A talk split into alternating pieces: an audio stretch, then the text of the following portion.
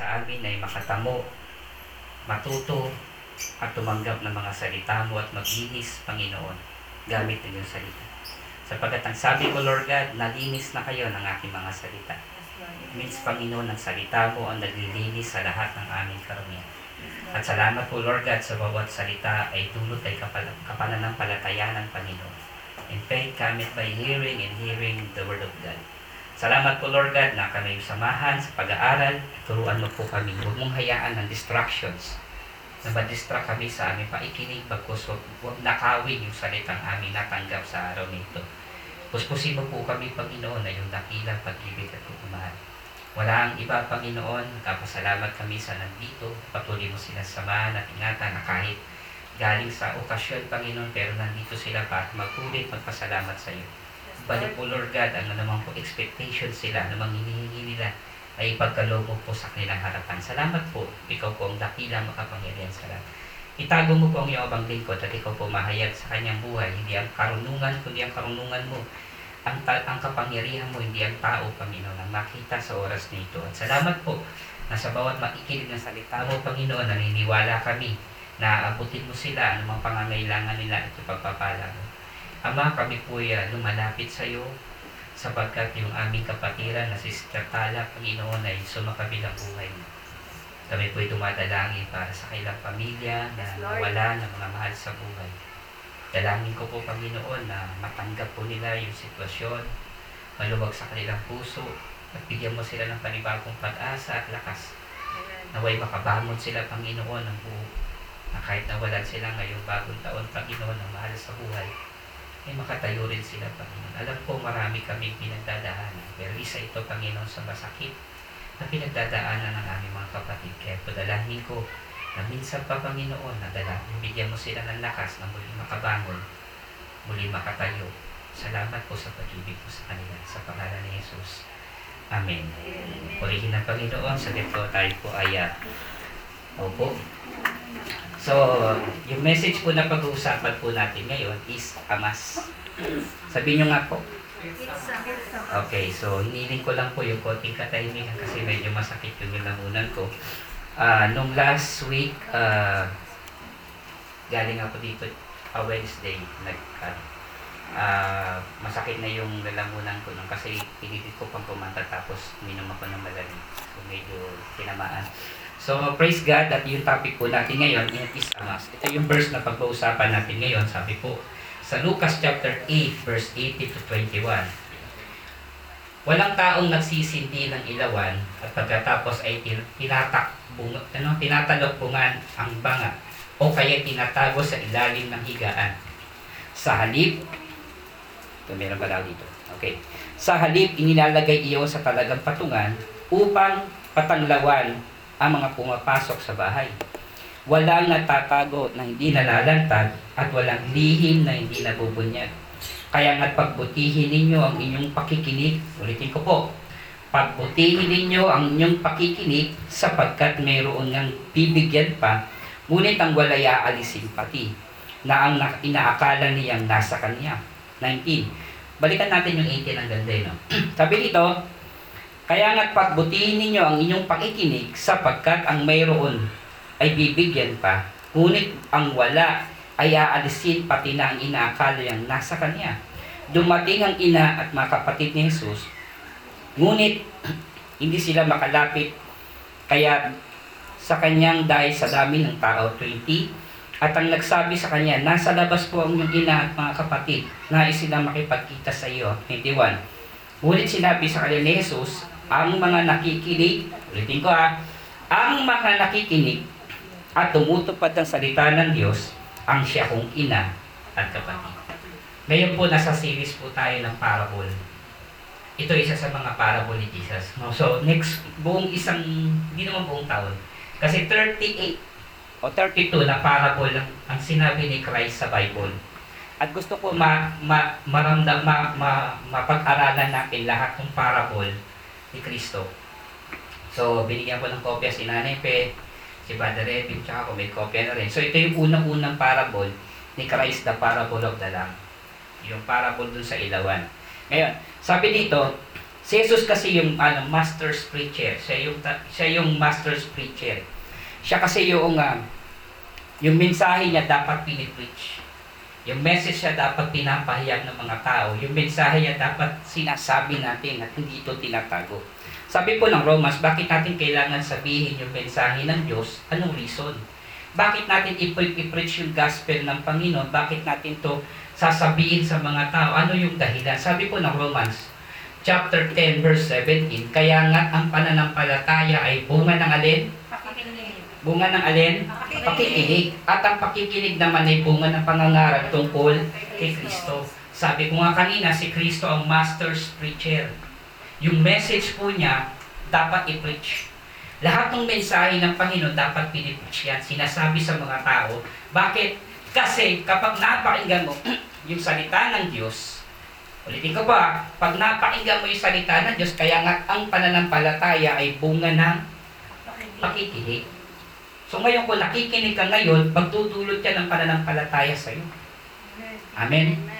So ulitin natin. Ang kaya nga't ang pananampalataya ay bunga ng pakikinig at pakikinig naman ay bunga ng pangangaral tungkol kay Kristo. Yung yung yung preach about Christ, yung message about Christ, yun yung magdudulot sa iyo ng faith. Pansinin niyo yung salitang kaya. Kaya, kaya. Amen. Yung kaya, meron kasi niyang binibigyan ng diin.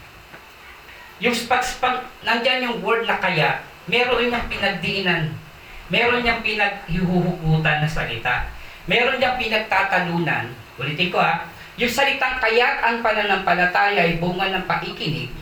Yung salitang kaya, meron niyang binibigyan ng emphasis. Binibigyan ng diin at binibigyan ito ng, ng pagtatalo at kinakailangan itong bigyan ng kasagutan. Kaya sabi niya to sa, sa Romans chapter 10, akit lang tayo ng 15, sabi dito, papaano makapangangaral ng sino man kung hindi siya sinugo? Tulad na nasusulat, okay, ganda, Pagmasdan. ang pagdating ng mga may dalaan ng magandang balita. Verse. Ngunit hindi lahat ang tumatanggap ng balita. Magandang balita, gaya ng sinulat ni Isaiah, Panginoon, sino ang maniniwala sa aming mensahe? Kaya nga, ayun, sinasabi ko kanina, kaya nga, kasi merong hindi naniniwala. Kaya nga binibigyan ng pansin ni Pablo, sabi niya, kaya ang pananampalataya ay bunga ng pakikinig. Kasi kaya sinabi niya kaya, kasi merong hindi tumanggap. Ngunit hindi nila tinanggap ang magandang balita. Kaya binibigyan ng pansin ni Apostol Pablo, sabi niya, kung gusto mong lumawak ang pananampalataya mo, kaya nga, makinig ka. Amen. Amen. Nakikinig po ba kayo? Amen. Ah, Okay. Sino na ikinig taas ang kamay? Amen. Okay. Ngayon, sabi dito, papaano makapangangaral ng sino man kung hindi siya sinugo? Meron po bang sinugo? Meron. May tumatayo sa harapan. May nagpipreach ng gospel. May nangangaral tungkol kay Kristo. Tama po ba? So, anong problema? Ang problema, yung makikinig. Kasi kung, kung sinugo, check, meron eh. May nangangaral, check. May nagpapahayag tungkol kay Kristo, check. Ano yung problema ni Pablo? Yung problema ni Pablo, hindi nila tinatanggap. Nauna natin? Hindi nila tinatanggap yung magandang balita. Kahit napapaos na yung preacher, umiiyak na yung speaker, hindi pa rin sila nakikinig.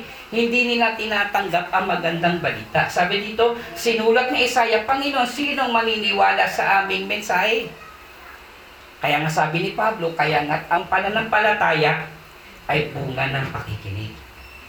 Ito pa maganda. Okay gandang pagmasdan ng pagdating ng mga may dalang magandang balita. Sabi ni Nanay Pe kanina, lahat doon ng Garcia Guapo daw. Oh, magandang balita. Hmm. Pero hindi po dahil Garcia. Dahil po may nagdadala ng magandang balita. Kapag ikaw nagdadala ka ng Word of God, ang tingin sa iyo maganda. Amen? Amen. Ang tingin sa iyo pogi. Bakit? Ang gwapo ang nagdadala ng mensahe ng Panginoon. Kaya nga salamat. Pablo. Tuwang-tuwa naman ako kay Pablo. Bakit? Kasi sinabi ni Pablo na maganda daw tingnan, pinagdad, salamat po, na nagdadala ng mabuting balita. So kahit anong itsura mo pagka-preach the gospel, pinipreach mo yung word of God, ang tingin sa iyo ng Lord maganda. Hindi dahil Garcia ang apelido mo, hindi dahil bumanlag ang apelido mo, dahil nagpipreach ka ng gospel about Christ, ang tingin sa iyo ng Diyos mabuti. Amen. Sabi sa English, how beautiful thy feet that bring the gospel. Napakaganda daw tingnan ng mga taong nagbibitbit na magandang balita, sabi sa ibang salin. Kaya kung ikaw nagpipreach ka ng gospel, hindi ka dapat nahihiya. Kasi ang tingin sa iyo ng Diyos maganda. Amen. Pero pag kinakaya mo yung Word of God, kinakaya mo salita ng Diyos, kahit gaano ka pa ganda, pangit ka sa paningin ng Diyos. Tama po ba? Sister, mag-preach ka naman. Huwag nga, dyan naman si pastor. si sister na lang. Si brother na lang. Amen? Tandaan niyo po, napakagandang tingnan. Sa iba, nahihiya sila mag-preach ng gospel. Pero sa Lord, kapag pinipreach mo yan, maganda yan. Kapag sinishare mo yan, maganda yan. Kaya nga kung pipili ka ng tao na mamahalin, piliin mo yung nangangaral na salita ng Diyos. Piliin mo yung may takot sa Diyos. Piliin mo yung naglilingkod sa Panginoon. Bakit yan yung magaganda sa paningin ng Panginoon? Amen? Kasi isang araw, kapag yan ay nakasama mo sa buhay na may takot sa Diyos, kahit iwanan mo yan, hindi yan magloloko. Bakit? May takot yan sa Diyos. Tama po ba? Yung lalaki, pag mayroong girlfriend, sobrang akap, sobrang akbay, kasi baka daw mawala. Pero pag yan may takot sa Diyos, kapag yan naglilingkod sa Panginoon, kahit hindi kayo mag-holding hands sa'yo yan. Amen? Palapakan natin ang Panginoon. Dito binigyan ni Pablo ng diin. Sabi niya doon sa mga nakikinig. Kapag nakikinig ka ng preaching, nakikinig ka about Word of God. Amen? Pag nakikinig ka ng salita ng Diyos, magdudulot yan ng pananampalataya. At ang pananampalataya sa pangangaral tungkol kanino? Kay Kristo. Tuloy natin. Hebrew 11.6 Bakit kailangan ng preaching? Bakit kailangan ng faith? Kung hindi tayo sumasampalataya sa Diyos, hindi natin siya mabibigyan ng kaluguran. Sapagkat ang sino mang lumalapit sa Diyos ay dapat sumampalatayang may Diyos ang nagbibigay ng gantimpala sa mga nananalig sa Kanya. Paano ka magkakaroon ng faith kung hindi ka naman nakikinig? At saan nagsisimula yung faith? Saan? Sa pakikinig. Tama po ba, sister? Amen. Amen. Sa magsisimula yung faith? Sa. Pakikinig. At kapag mayroong kang faith, malaya kang makakalapit sa Panginoon. Hindi ka tatanggihan ng Diyos. Hindi ka, ta- hindi ka tatalikuran ng Panginoon kapag may pananampalataya ka. Maliwanag ah, kung hindi tayo sumasampalataya sa Diyos, hindi natin siya mabibigyan ng, hindi siya mabibless. Na kahit mag-pray ka sa Panginoon at hindi ka naman nananampalataya sa Panginoon, hindi siya mabibless. At ang sino mang lumalapit sa Diyos, sino man, tayo yun. Sino man lumalapit, dapat sumampalatayang may Diyos ang nagbibigay ng gantimpala sa mga nananalig sa Kanya. Balikan natin. Kaya nga, ang sumasampalataya ay bunga ng Pakikinig. pakikinig. So, naikinig kayo ngayon. Amen. So, dapat pag nakikinig ka, kung nag increase yung faith, yun yung nakikinig. Ulit? Tama po ba? Amen. Nakikinig ka tapos bumababa naman yung faith mo, hindi ka nakinig. Dapat kapag ikaw ay nakikinig ng salita ng Diyos, nag increase yung pananampalataya natin. Tuloy natin ha. Lucas, the message of, ano, message number one natin. The message of Jesus must be heard. Sa Tagalog, ang, ang mensahe ng Panginoon, ang mensahe ni Kristo ay dapat mong marinig. Sabi sa English, Jesus said in verse 16, No one after lightning alarm covers it a jar or puts under the bed or put it a stand that those who enter may see.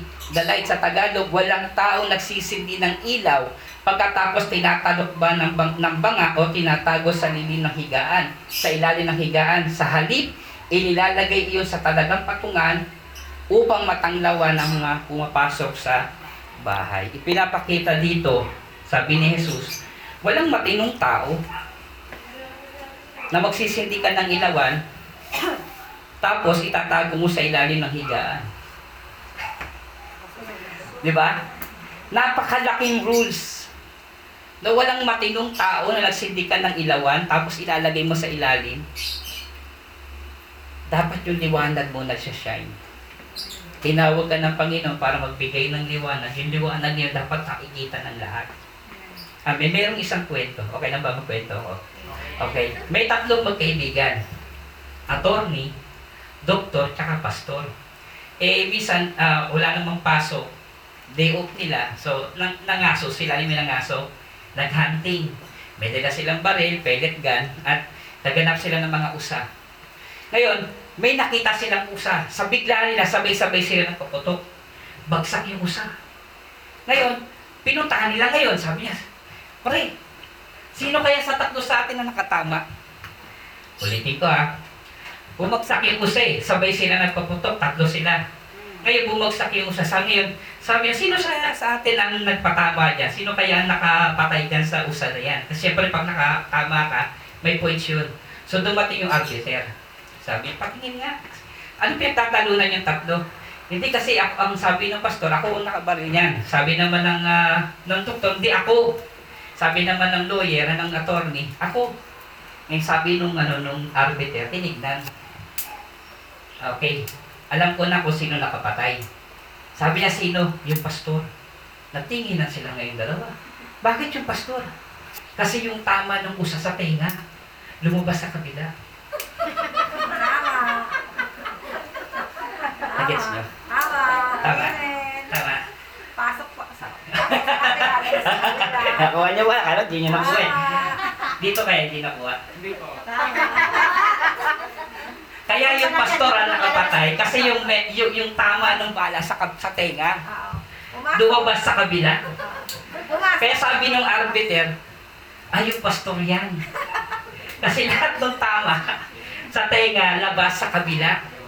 Ang message ng Lord, dapat hindi yan pinalalabas sa kabila. Amen? Amen. Dapat pumapasok yan sa puso. Amen? Amen. Eh, nakita agad kung sino pumatay eh.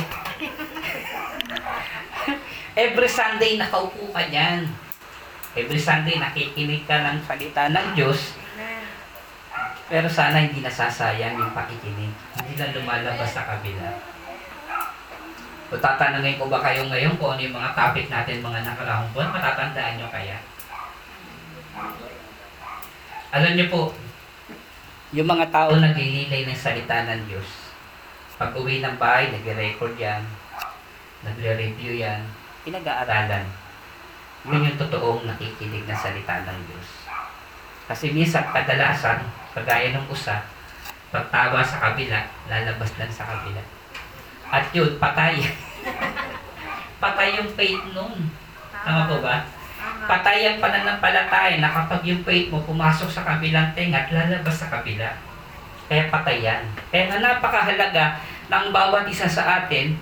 Pansinin nyo dito, walang taong nagsisindi ng ilaw na pagkatapos sinatakban, tinatalokbungan ng panga o tinatago sa ilalim ng higaan. Sa halip, sa halip, sa halip, ibig sabihin ng sa halip, importante to. Wala ka na ibang gagawin kundi ilagay mo sa ibabaw. Ilagay mo yun sa talagang patungan upang matanglawan ng pumapasok sa bay. Kinakausap ni Kristo yung mga alagad. At ang sabi niya sa mga alagad, sunod kayo ng sunod sa akin. Hindi naman kayo nagliliwanag. Amen. Amen. Sumusunod na tayo, naikinig nga tayo, pero hindi naman nakikita yung liwanag. Dapat may nababago. Sabi po ng Matthew, dito, was her, anto, was he repairing to disciple, sabi po na dito. Sabi dito, was he to disciple being light to those around them. Sabi sa Luke, ah, Matthew chapter 5 verse 14 to 16, kayo ang ilaw ng sanlibutan, ang isang lungsod na nakatayo sa ibabaw ng burol ay hindi may tatago. Walang, wala din namang taong nagsisindi ng ilaw at pagkatapos inilalagay yon sa ilalim ng takalan. Sa halip, inilalagay yon sa talagang patungan upang matanglawan ng lahat na nasa bahay. Verse 16, Gayon din naman dapat kayong, dapat ninyong paliwanagin ang inyong ilaw sa harap ng mga tao upang makita nila ang iyong mabubuting gawa at papupurihan ninyong amang nasa langit. Kapag po pala ikaw ay nagliliwanag, ang napapupurihan ang Diyos. Tama. Kapag hindi nakikita yung mensahe sa atin, hindi natin nag-glorify si Lord. Na kahit every Sunday tayo umaaten at nakaupo dyan, at hindi naman natin ginagawa yung sinasabi, yung nadinig natin na salita ng Diyos, hindi naman natin pinag ibinibigay sa ibang tao, ang tawag lang sa atin, useless. Amen? Nagigets po ba namin? Nakaupo ka, naikinig ka, ilang oras tayo dito. Tapos nun, tumama yung Word of God, nalabas na sa kabila, patay yung pananampalataya. Hindi tayo lalago. E pasin natin, may 14 years, ay 14 years pala. May 5 years, may 10 years nang umaaten. Still, ganun pa rin. Hindi nagbabago. Ang hamon ng Panginoon ngayon, 2022 sa atin, na pag nakapakinig ka ng salita ng Diyos, dapat nagmamature. Tama po ba? Minsan natutuwa pa nga ako dun sa mga taong hindi nga palaging umaaten pero nag-i-invite. Natutuwa pa ako sa mga tao na hindi palaging umaaten pero nakikista si Kristo sa puso niya. Yung mensahe na minsan niya lang narinig pero sinasabuhay niya. Kaya dapat tayong palaging nakapakikinig ay may hamon para sa atin na dapat tayo ay maging ilaw. Papupurian ng iyong ma- ama na nasa langit. Ang pinaka main purpose natin, bakit tayo nagliliwanag, bakit tayo ambassador ng Panginoon para magbigay ng liwanag. Tama po ba? Okay, sabi ng Luke 1.7, bakit daw? Tatanglawan niya ang nasa kadiliman at sa ilalim ng kamatayan at papatnubayan tayo sa daan ng kapayapaan. The Word of God is mass and it has to preach. Ang salita ng Diyos, importante at dapat ipangaral. Alam niyo po ba, tatanglawan niya nasa kadiliman, nasa ilalim ng dilim ng kamatayan. Yung mga taong may sakit at malapit nang mamatay, kapag sineran mo ng gospel yan, nagkakaroon ng pag-asa. Hindi ko sinabing gagaling sila. Hindi ko sinabing mabubuhay sila ng matagal. Pero yung takot na mamatay sila, hindi na mawawala, mawawala na sa kanila. Amen? Amen. Amen po ba? Amen. Kapag may sakit ang tao at malapit nang mamatay, natatakot yan kasi hindi nila alam saan sila pupunta. Pero kapag pinreach mo yung gospel sa kanila hanggat nabubuhay pa sila, kahit mamatayan, wala nang takot yan. Bakit? Alam nila kung saan sila pupunta. Tapos ayaw ko mo mag-preach. Ayaw mong mag-share. Ayaw mong ipahayag yung mabuting balita. Sabi dito, tatanglawan niya ang mga nasa kadiliman na nasa ilalim ng lilim ng kamatayan. Kaya naalala ko, Sir Tala, bago mamatay si Tala, nag-usap kami. Sabi niya, Pas, hindi ko na kaya. Yun yung uling usap namin. Eh sabi ko sa kanya, ayaw magsabi. Sabi ko sa kanya, sister, ano mat ano man ang mangyari, naniniwala ko na kay Kristo ka. Hindi na daw siya makahinga, nahirapan na siyang pag lumunok. Sabi ko, ano man, ano man yung mangyari, ipanatag ko yung isipan mo sapagkat tinanggap mo si Kristo at naniniwala, nasa kamay ka na ng Diyos.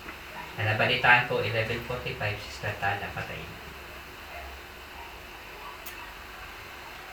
Kung hindi mo pinirich yung gospel, yung tao mamamatay na may takot sa puso. Kung hindi mo inalagaan sa prayer, hindi mo inalagaan yung pamilya sa pagdalaw at sa pagbibisitation, walang pastora nangangaral sa kanila, yung mga pamilya mag-wonders. Pagtatanong, mag-iisip bakit nangyari ito. Kaya dahil na may nangaral ng mabuting balita, yung salita na kahit namatay yung kapatid, tanggap nila. Amen. Ito, tatanglawan niya ang nasa kadiliman, nasa ilalim ng kamatayan at papatnubayan sa daan ng kapayapaan na kahit dumaan yan sa dilim, dumaan yan sa hirap dahil na may salita ng Diyos. Kaya nga importante nga ng salita ng Diyos ay ipinangangaral at pinipreach sa atin.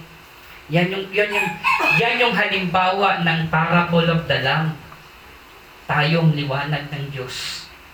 Sayang yung pag-upo kung hindi naman tayo nagliliwanag. Sayang yung, yung ilawan kung hindi naman tayo nagliliwanag sa lahat. So dapat nakikita sa atin. Nakikita bilang isang tagasunod. Tuloy natin.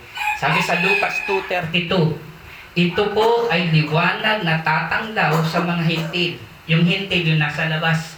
na nagbibigay dangal sa inyong bansa sa Israel. Sabi dito, be proud, be bold, and be brave. Yung blessings po, yung salita ng Diyos ay liwanag sa loob at liwanag din sa labas. Dapat yung salita ng Diyos nagliliwanag din sa mga kapitbahay natin. Amen po ba?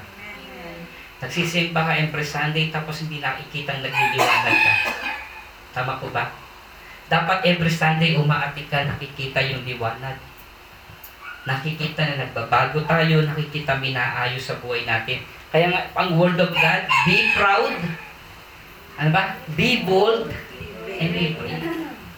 Sa Tagalog, maging, mag, ano sa Tagalog ng proud, maging ano ka, ah, may proud, nakalimutan ko, ah, maging ano ka, proud ka sa sarili mo, mataas, ano? Nakalimutan. Yung bold, kailangan mong maging ano, hayag. Yung brave, kailangan maging matapang. So, so maging proud tayo, maging matapang tayo, no? The word of God must preach. Hindi ka na, hindi ka dapat nahihiya at alam mong kailangan nila ito. Ulitin ko po ah. Sa mga sinabi ko po kanina, kaya ko nilagay itong proud, bold, tsaka brave. Dapat hindi ka nahihiya. Kasi alam mong kailangan ka. Ulitin ko po, alam mo na importante ka. Halimbawa, alam mo, ikaw lang yung nakakaalam ng code number ng isang pintuan para makala, makapasok sila. Tapos nahihiya ka para buksan yung pinto. Hindi, dapat proud ka. Kasi alam mo yung code eh. Paano bubuksan yung pintuan. Tapos nahihiya ka. Sino nakakaalam? Hindi ko alam yan. Pero alam mo pala. Dapat hindi. Kapag alam mo na alam mo yung susi, tatayo ka ako, alam ko yan. Tama? Eh, kaso hindi eh. Si sister na lang. Eh di nga alam ni sister eh. Ikaw nakakaalam. So kapag nasa iyo yung salita ng Diyos, dapat maging proud ka, maging bold ka, at maging brave sa salita ng Diyos. Tuloy natin ha. The word of Jesus, ano, not meant to admire, to praise, to talk about, to its in store about the practice and apply in your life. Alam niyo po ba yung tinapay? Sinakita ng tinapay. Wala, wala nakita ng tinapay. Okay, nakita natin. Kaya na bago bago pumasok dito, nakita ko po yung yung mamon. Eh, may expired na yun bukas. Ay, ngayon. Eh, ngayon. Kinain ko pa rin. Okay. Nakita ko yung mamon, ang ganda ng, ng presentation. Meron pang keso sa ibabaw, mayroon pang icing. Ngayon, yung mamon na yan, hindi mo yan pwede sabihin, ang ganda-ganda mo, ang galing-galing mo, ang husay mo. Kapag gutom ka, yung, yung, yung, pag, tinapay, hindi yung pinipraise. Kinakain niya. Amen? Nagigets siya ba? Amen. Hindi ka bumili ng tinapay dahil nagugutom ka at sandagay mo sa ibabaw ng at sinabi mo, itong tinapay na ito'y sinasamba ko. Walang ganon, di ba? Ah, wala. Kaya ka bumili ng tinapay, kahit gaano kamahal yan, ang tendency niyan, kainin. Kainin. Kasi nagugutom ka. Ang Word of God, hindi yan pinipraise. Hindi yan ina-adore, hindi yan ina-admire. Yan ay kinakain. Amen? So kung may nagugutom na tao, yung salita ng Diyos, sa spiritual nagugutom sila, bibigay mo yan kasi may nagugutom. Kaya hindi yan ina-admire. Kaya nga, pag totoong ikaw ay nakikristo, may. May binabago. Kapag ikaw ay nakikristo, may totoong na kay Kristo, Nababago. ikaw ay Nababago. At ang totoong na Kristo, bagong nilalang. Sabi po ng 1 Corinthians chapter 5 verse 17, Therefore, if anyone is in Christ, is a new creation. All things are passed away, behold, all things are become new.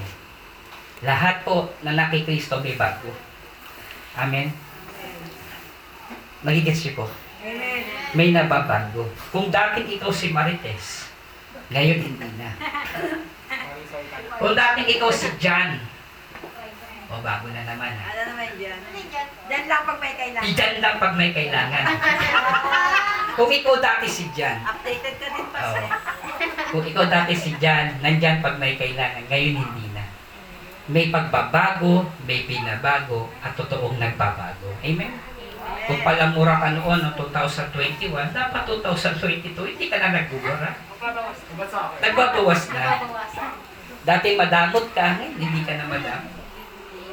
Dati hindi ka marunong magpatawad, ngayon ay nagpapatawad. Kasi na kay Kristo ka. Amen? Amen. Eh, problema nun, 2020-21, maramot ka pa.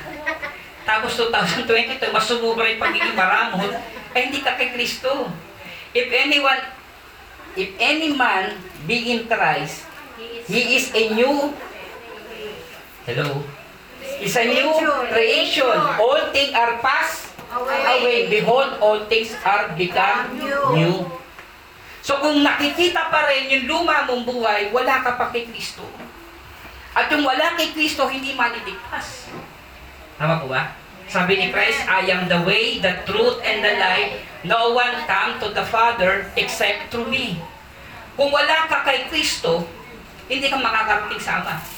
Eh kaso kung yung lumang buhay ay buhay pa rin hanggang ngayon, walang nagbabago, wala ka pa rin kay Kristo. So kung huwag natin lokohin, kaya nga sabi ko nga po kanina, huwag natin lokohin yung ating sarili na kang Kristo ka kasi hindi ka naman nagbabago. Naunawa natin. Masakit po ba? Amen. Sorry po, sorry. hindi na maulit. Okay lang po. Joke. At totoo pong kay Kristo, dapat may nababago. Amen. Kung dati hip-hop ka, ngayon hindi na. Ano nyo ba yung hip-hop? Yung pag pumapalakpak dito. Hip-hop, uh, hip-hop, nasa, yung kamay nasa, ganun, diba dapat pag ikaw ay Krista. Krista. Amen, palapahan natin ang Panginoon. Ayan. Hindi, minsan hip-hop eh. Nahihiya pa kasi. Nahihiya pa. Amen? So dapat may pagbabago. Noong araw, nahihiya ka ngayon, hindi na kasi kay Kristo ka na. Amen. nababago. May pag hindi na nabubuhay yung dati, ay dedikado. Kaya malalaman mo kagad kung maliligtas ka o hindi. Sorry po ah, mabigat lang. Kaya nga sabi nga, the parable of the land, ang... Uy. Tapos na sila doon. Okay. Gusto ko lang pong bigyan natin, no? Yun yung parable of the lamb.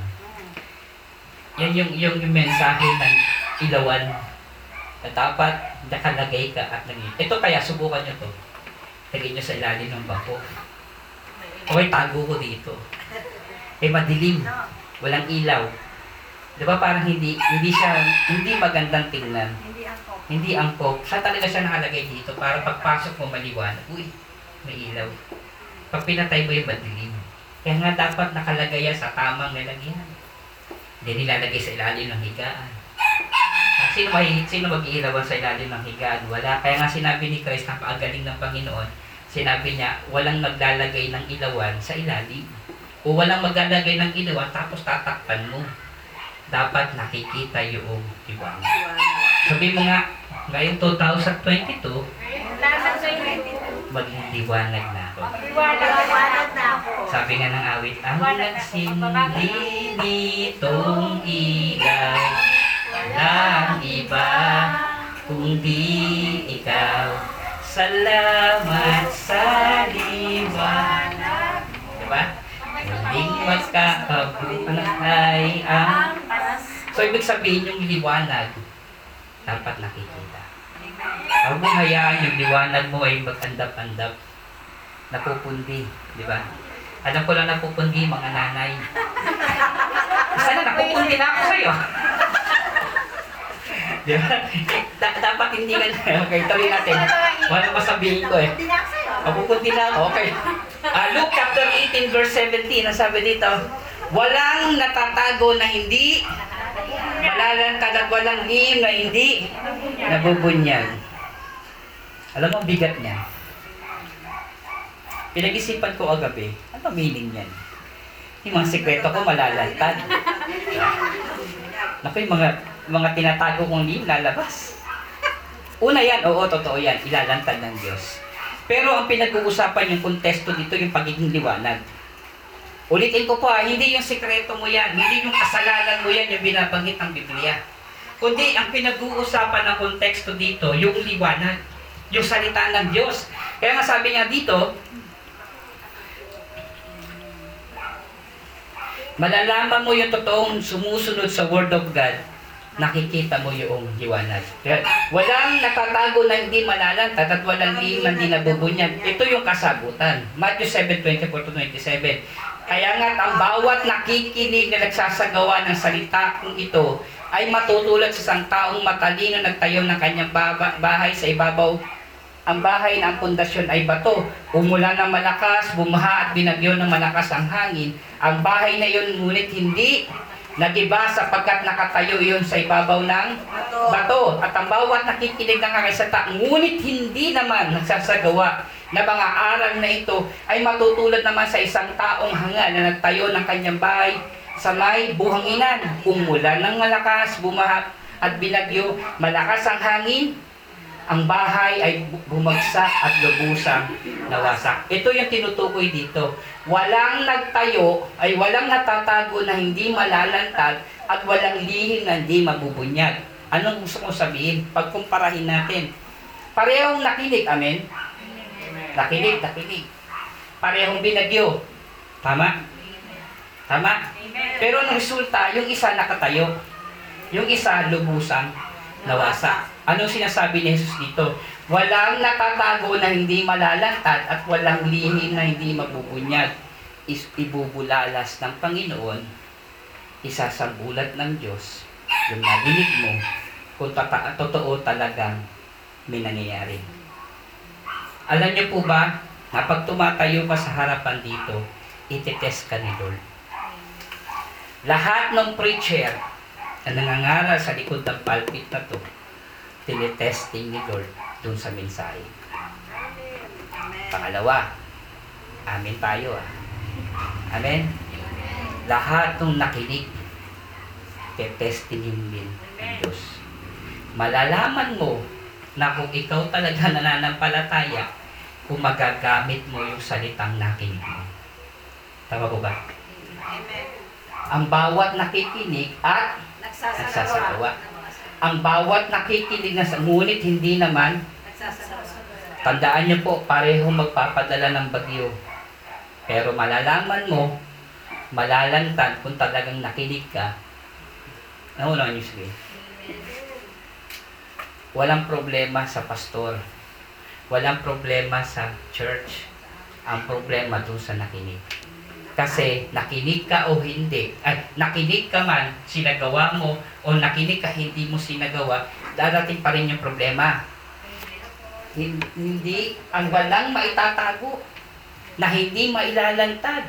Bakit malalantad? Kasi makikita yung ending. Ako natin? Amen. Makikita yung ending.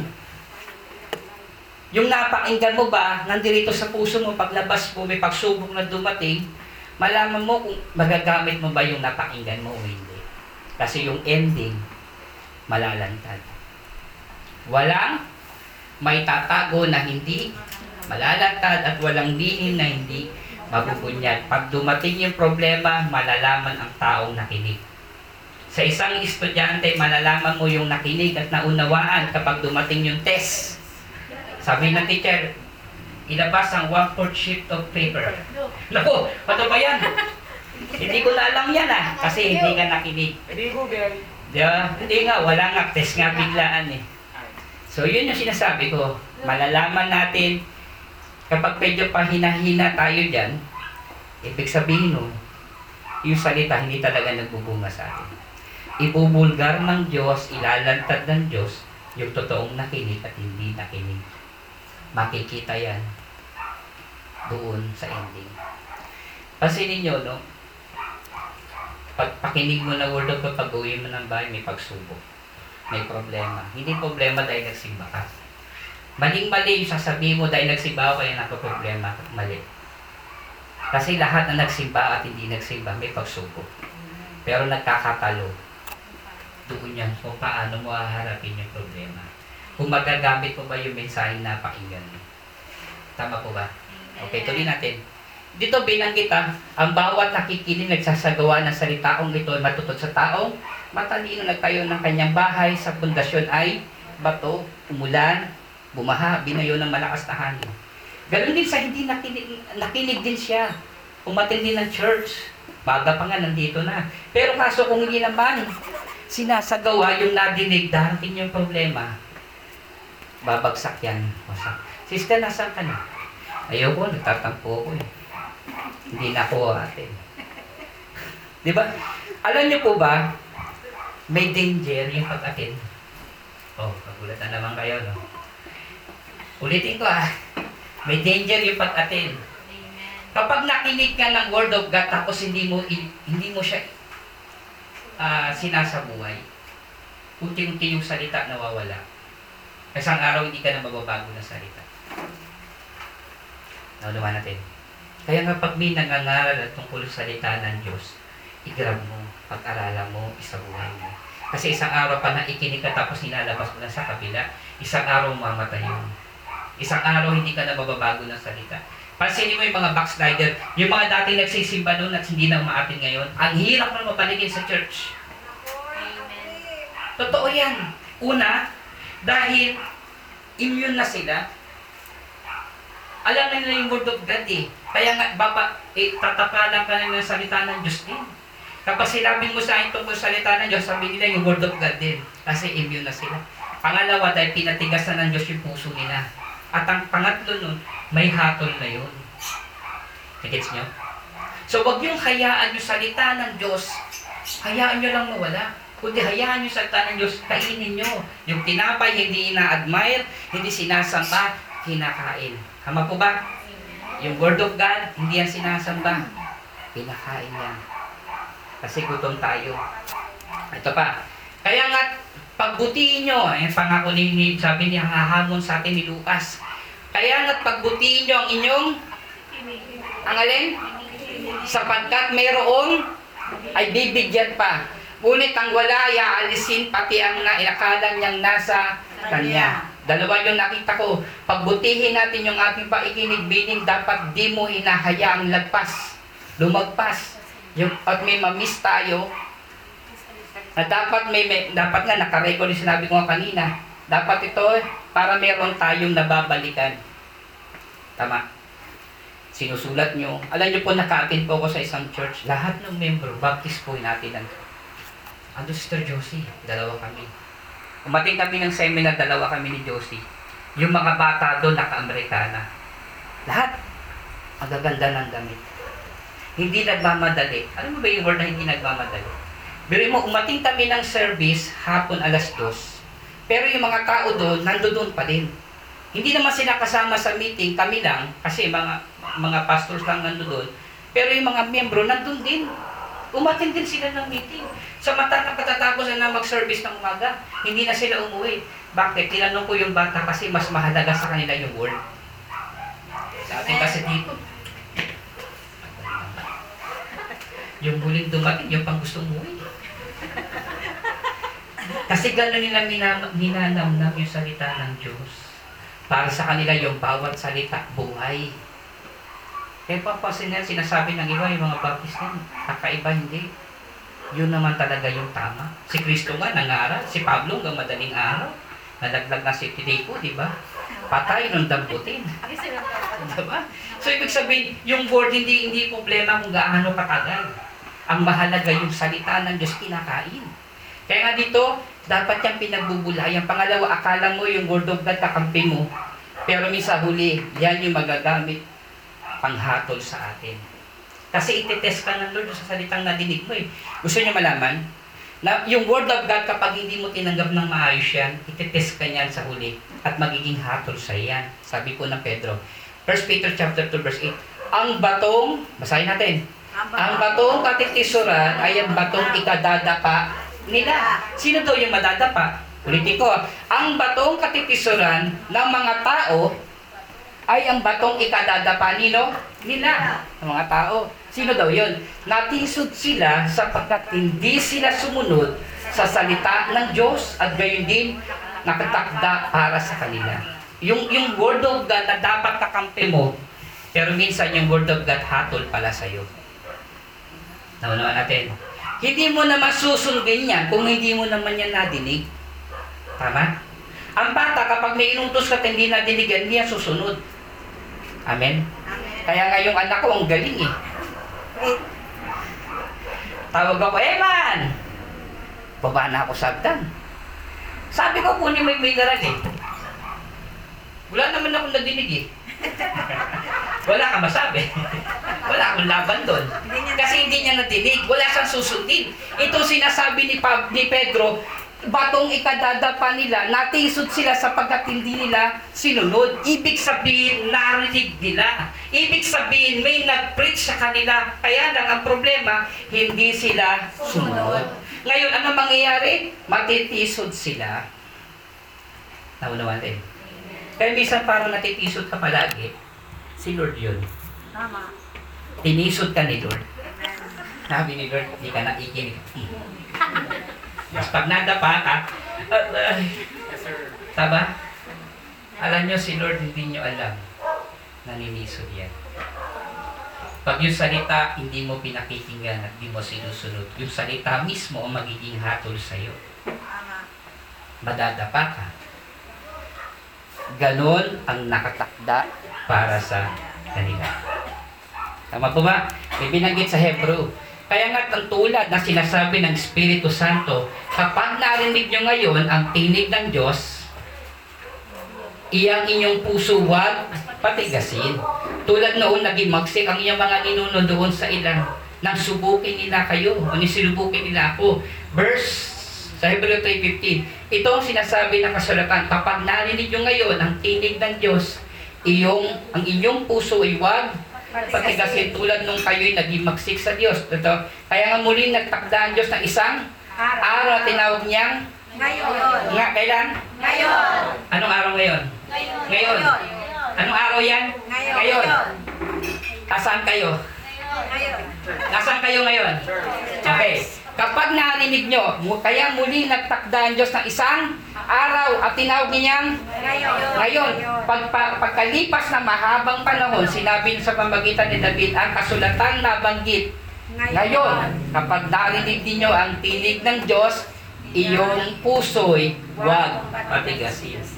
Narinig mo yung word of God ngayon. Asi, narinig mo ngayon. Huwag mong patigasin yung puso mo. Amen. Bakit? Kasi hindi ka makapapasok sa kapahingahan ng Diyos. Basahin mo yung Hebrew chapter 3. Sinabi ng Diyos, walang makapapasok sa aking kapahingahan. Bakit? Kapag hindi mo pinakinggan, hindi pinatigas mo yung puso mo sa salita ng Diyos, hindi ka makapapasok. Tawa natin? Kaya nga napakahalaga ng salita ng Diyos na pinapapasok natin. At kailan yon Kapag may nangangaral. Amen? Amen. Tuloy. Thus, the message of Jesus, mali pala of yun. Jesus must be obeyed. Ang salita ng Diyos must be, of yan eh. Must be obeyed. Dumating ang ina at mga kapatid ni Jesus, ngunit hindi sila makalapit sa kanya dahil sa dami ng tao. Tingnan natin. Kaya nga sinabi sa kanya, nasa labas po ang iyong ina at mga kapatid. Nais sila makipagkita sa iyo. Alam niyo po ba may kapatid talaga si Kristo? Literal. Step back, step brother, step sisters. Meron siyang dalawang kapatid, meron pa siyang apat na lalaki na kapatid, meron pa siyang dalawang babaeng kapatid. Kasi nagkaroon naman ng anak si Jose at si Maria, literal. So mga kapatid niya talaga yan. Kaya nga dito, dumating ang ina at mga kapatid ni Jesus, ngunit hindi sila makalapit sa kanya dahil sa dami ng tao. Kaya nga sinabi sa kanya, may nagsabi, nasa labas po iyong ina at mga kapatid, nais sila makipagkita sa iyo. Okay, ngunit sinabi ni Jesus, ang nakikinig. Sabi nga, ang nakikinig at tumutupad ng salita ng Diyos ang siya kong ina at mga kapatid. Ano ibig sabihin nun? Ano sa niya naman? Merong relasyon. Kapag nakikinig ka ng salita ng Diyos at tumutupad ka, may relasyon ka sa Diyos. May kwento. Okay lang? Okay. May dalawang bata naglalaro. Naglalaro sila doon sa, sa sa highway pero madilim. Kasi naglalaro sila. Ngayon, tumatakbo na yung mga bata kasi dumating na yung tatay. Naglalakad yung tatay tapos tinawag yung mga anak niya. Anak, andito na ako. So tumakbo na yung dalawang bata kasi pauwi na. Kasi gabi na. Ngayon, nakita sa malayo ng tatay, may paparating na kotse. Ang takbo na may mga nasa 30 kilometers per hour. Medyo mabilis din yun. Alam mo nangyari? Sabi nung tatay, nung nakita niya na mababangga yung mga anak, sabi niya doon sa kanyang anak, Anak, huwag kang gumalaw, huminto ka. Narinig ng bata yung tinig ng tatay. Hindi siya gumalaw. Sabi kasi ng tatay, eh, kahit malayo, hindi niya pa nakita yung tatay niya, pero narinig niya yung sinasabi ng tatay na huwag kang gagalaw, hindi siya gumalaw. Pero yung kaibigan niya, dumiretso, nabangga. Buhay naman yung bata, pero nasugatan. Anong meaning nito? Kapag may relasyon ka, Alam mo yung tinig. alam mo yung tinig. Amen! At kapag may relasyon ka sa Diyos, susunod ka. Amen. Kung sinabi ng tatay, anak, still, don't be moved, hindi siya gumalaw. Dahil nga yung bata, walang relasyon sa tatay, gumalaw at napangga. Ganon din sa Panginoon. Sino daw yung ina at kapatid ni Kristo? Yung sumusunod. Yung sumusunod at nakikinig sa salita ng. Kapag ikaw po nakikinig lang at hindi ka sumusunod, wala kang relasyon sa Panginoon. Amen? Amen. Pasensya na po. Gusto ko lang pong bigyan ng diin. Kung tagapakinig ka lang every Sunday at hindi mo naman ito ginagawa, wala naman nababago sa buhay natin. Hindi ka- wala kang relasyon sa Panginoon. Ang totoong may relasyon, sumusunod at nakikinig. Tayo ko natin ito ba yun?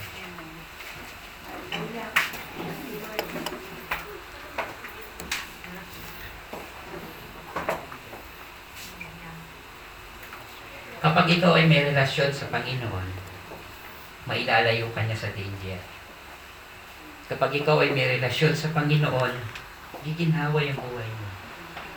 Kapag sumusunod ka sa Panginoon, mas madali natin nakikita yung plano ng Diyos kapag tayo ay sumusunod. Pero kapag hindi ka sumusunod, nakikinig ka lang, para tayo kusa na tumama yung bala sa kabilang tenga at lumabas. Patayin ng dampoli. so sa oras na ito, sana no, magbigay sa atin ang kabuluhan yung parable ni Kristo na tayo ang ilawan. Ang ilawan, nakikita, hindi tinatago. Ang ilawan, nagliliwanag. Ang ilawan, nagbibigay ng daan. Ang ilawan, nakikita, nagbibigay ng pag-asa dun sa nabibigiman. Sana kapatid, tuwing may kinakausap ka ng tao, nagbibigay ka ng lakas. Tuwing may kinakausap ka ng tao, nagliliwanag pagkatapos ka kausapin. Hindi pagkatapos ka kausapin, nawawala na siya ng pag-asa. Nade-depress. Nadidepress pagkausap ka. Dapat hindi. Pag, naka, pag, pag nakikita ka, ay, sister, buti dumating ka. Pagod na pagod ako, hirap. Nalala ko isang kapatiran natin. Kahit madaling araw na tumatawag pa. At tapos nung masaya siya pagkatapos na kayo mag-usap. Pero tutuwa ako sa Panginoon. Bakit? Nagbibigay tayo ng liwanag. Kapatid, sa panahon ngayon, 2022, wala tayong alam na pwedeng mangyari sa atin. Napakaraming may sakit ngayon. Sipol, trangkaso, upo. Huwag ka magbigay ng paghihina. Magbigay ka ng mabuting. I-share mo yung gospel. I-preach mo ang salita ng Diyos. Sabi mo sa Kanya, malapit na si Kristo dumating. At hayaan mo salita ang liwanag makita sa ating mga lahat. Amen? Amen. May anak ka, may asawa ka, may kapatid ka, dali mo sa Panginoon. Kailangan mo rin magliwanag para sa kanila. Pastor, busy sila. Hindi. May oras yan kung gusto nila. Dalhin mo, kahit ayaw nila, pilitin mo. Kasi isang araw, pag gaya na inaligtas, isang araw magpapasalamat. sa Sister, salamat. Dinala mo ako sa Panginoon. So tayo po'y panalangin. Father God, salamat po sa umagang ito. Tulungan mo kami na magliwanag. Tulungan mo kami ng ilaw namin ay makita sa lahat ng tao. Maging sa loob ng church, maging sa labas ng church. Maging sa aming pamilya, sa aming sa aking asawa at mga kapatid. Hayaan mong magliwanag ako, Diyos. Hayaan mo ang ilaw na to ay hindi mag-andap-andap. Hayaan mong liwanag na to, Panginoon, ay patuloy na maranasan yung liwanag mo at makaliwanag din ng mga nadididiman. Salamat po, Panginoon, na mensahe amin na dinig ay kainin ng aming spirito at hindi ito lumabas sa kabilang tenga kundi ito'y pumasok sa aming mga puso at makita yung pagbabago, yung totoong pagbabago sa aming mga buhay. Alisin mo yung lumang pagkatao, palitan mo ng bago. At mula sa araw na ito, Lord God, nananampalataya kami na kami ay binago mo na, the new is coming. the old has gone. Salamat po, Panginoon, sa mensaheng aming napakinggan at nadinig sa iyong harapan. Salamat po sa pagpapala sa bawat isa. Tulungan mo po kami na magliwanag at makita ang liwanag sa lahat. Sa pangalan ni Jesus, ang ating magsabi ng Amen. Palapakan natin ang Panginoon. Purihin, purihin ang salita ng Diyos.